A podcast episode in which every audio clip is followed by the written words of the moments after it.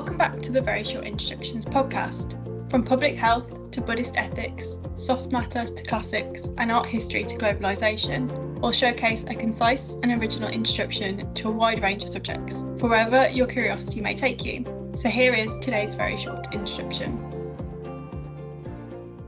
I'm Ross McKenzie.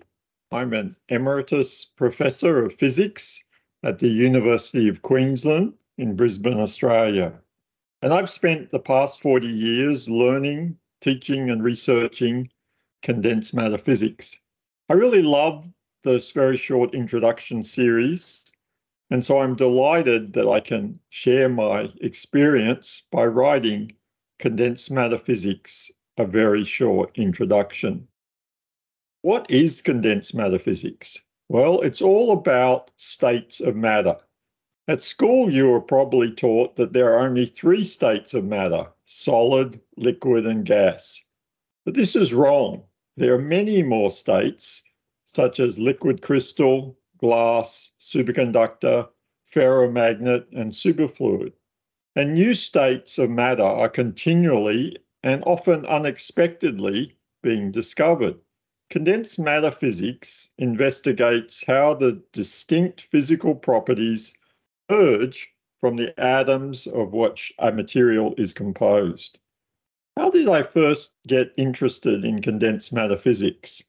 Well, after I finished an undergraduate degree in theoretical physics in Australia back in 1982, I wouldn't have been able to answer this question what is condensed matter physics? even though it's the largest subfield of physics. I then went to Princeton University in the USA to pursue a PhD. And I took an exciting course on condensed matter and began to interact with students and faculty who were working in the field. At Princeton was Phil Anderson, who had won a Nobel Prize in Physics for some of his work in condensed matter. At the time, I didn't appreciate his much broader intellectual legacy. In his recent biography of Anderson, Andrew Zangwill states, quote, more than any other 20th century physicist, Anderson transformed the patchwork of ideas and techniques, formerly called solid state physics, into the deep, subtle, and intellectually coherent discipline known today as condensed matter physics. Now, several decades after my PhD, my work became richer as Anderson gave me an appreciation of the broader scientific and philosophical significance of condensed matter physics, particularly its connection to other sciences such as biology, economics, and computer science. And I'll say more about that later. But some of the bigger questions are when do quantitative differences become qualitative differences? And can simple models describe rich and complex behavior. What's the relationship between the particular and the universal, and how are abstract ideas related to concrete materials? So, what are the key aspects of condensed matter physics that I would like everyone to know? Well, first, there are many different states of matter. It's not just solid, liquid, and gas. Consider the liquid crystals that are the basis of LCDs, liquid crystal displays in the screens of televisions, computers, and smartphones. How can something be both a liquid and a crystal? Well, a liquid crystal is a distinct state of matter, and it has some properties like a liquid and some properties like a crystal. Now, solids can be found in many different states. In everyday life, ice simply means solid water. But in fact, there are actually 18 different known solid states of water, depending on the temperature of the water and the pressure that is applied to the ice. And in each of these 18 states, there is a unique spatial arrangement of the water molecules and there are qualitative differences in the physical properties of the different solid states. Condensed matter physics is concerned with characterizing and understanding all the different states of matter that can exist.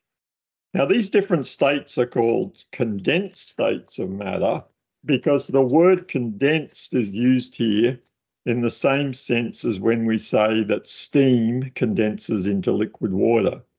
Now, generally, as the temperature is lowered or the pressure is increased, a material can condense into a new state of matter.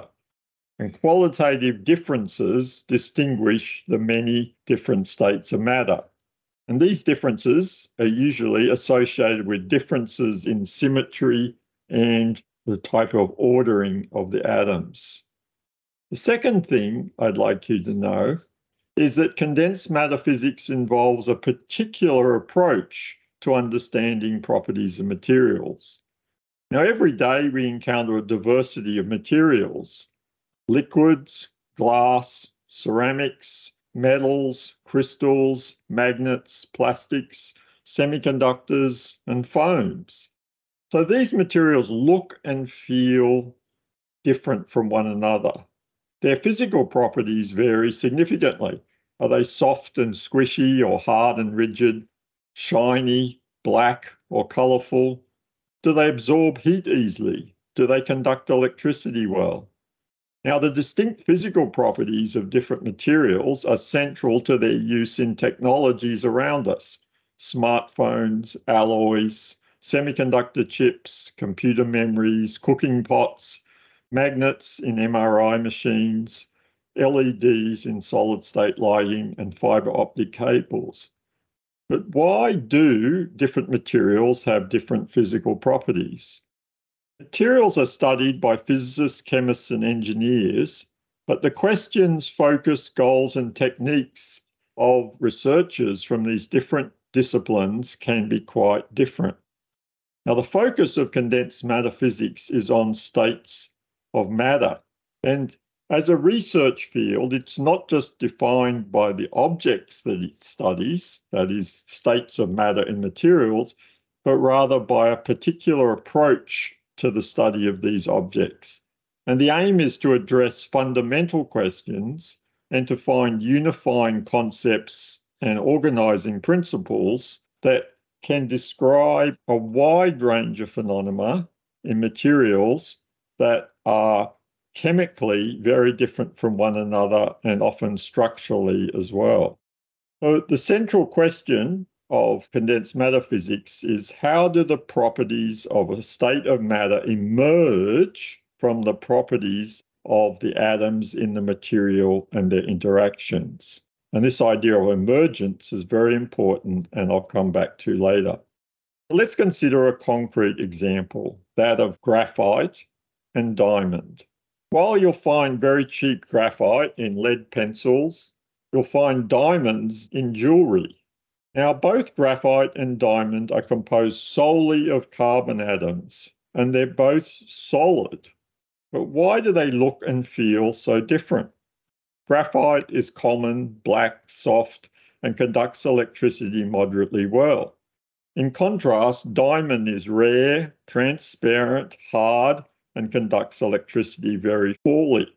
Now we can zoom in down to the scale of individual atoms using X-rays and discover the spatial arrangements of the carbon atoms relative to one another.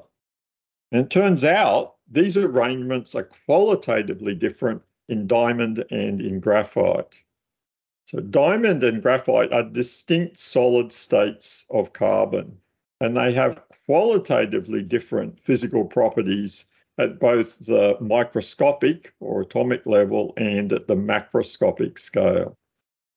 Third, I want you to know about superconductivity, one of the most fascinating states of matter. I've worked on it many times over the past 40 years. Superconductivity occurs in many metals when they're cooled down to extremely low temperatures close to absolute zero. That's minus 273 degrees centigrade. Now, in the superconducting state, a metal can conduct electricity perfectly. That is, perfectly, without generating any heat at all. The superconducting state also has a unique property, and that it expels magnetic fields, meaning that you can levitate objects, whether sumo wrestlers, or trains. The discovery of superconductivity in 1911 presented a considerable intellectual challenge. What is the origin of this new state of matter? How do the electrons in the metal interact one another to produce a perfect conductor, a superconductor? Now, many of the greatest theoretical physicists of the 20th century took up this challenge but failed. The theoretical puzzle was only solved 46 years after the experimental discovery. Now, the theory turns out also to be relevant to liquid helium, nuclear physics, neutron stars, and elementary particle physics, including the Higgs boson. Now, new superconducting materials and different superconducting states continue to be discovered. And the holy grail is to find a material that can superconduct at room temperature. Now, I find superconducting even more interesting when considering quantum theory. Now, by 1930, it was widely accepted that quantum theory, in all its strangeness, could describe the atomic world of electrons, protons, and photons. However, this strangeness does not show itself in the everyday world of what we can see and touch. You cannot be in two places at the same time. Your cat is either dead or alive. However, condensed matter physicists have shown that the boundary between the atomic and everyday world is not so clear cut. A piece of superconducting metal can take on some weird quantum properties, just like a single atom, even though the metal is made of billions of billions of atoms. It can be put in two quantum states at the same time, almost like Schrodinger's famous cat that was dead and alive at the same time. Fourth, condensed matter physics is all about emergence. The whole is greater than the sum of the parts. A system composed of many interacting parts can have properties that are qualitatively different from the properties of the individual parts. Water is wet, but a single water molecule is not. Your brain is conscious, but a single neuron is not. And such emergent phenomena occur in many fields from biology to computer science to sociology, leading to rich intellectual connections with condensed matter physics. And condensed matter physics is arguably the field with the greatest success of understanding emergent phenomena in complex systems, particularly at the quantitative level. And there's been many much cross fertilization of ideas between the fields because of this common interest in emergence. But the success of condensed matter physics is not because condensed matter physicists are smarter than sociologists, economists, or neuroscientists. It's because the materials we study are just made of atoms and they're much simpler than societies, economies, and brains. Finally, condensed matter physics is one of the largest and most vibrant subfields of physics. For example, in the last 30 years, the Nobel Prize in Physics have been awarded 13 times for work in condensed matter.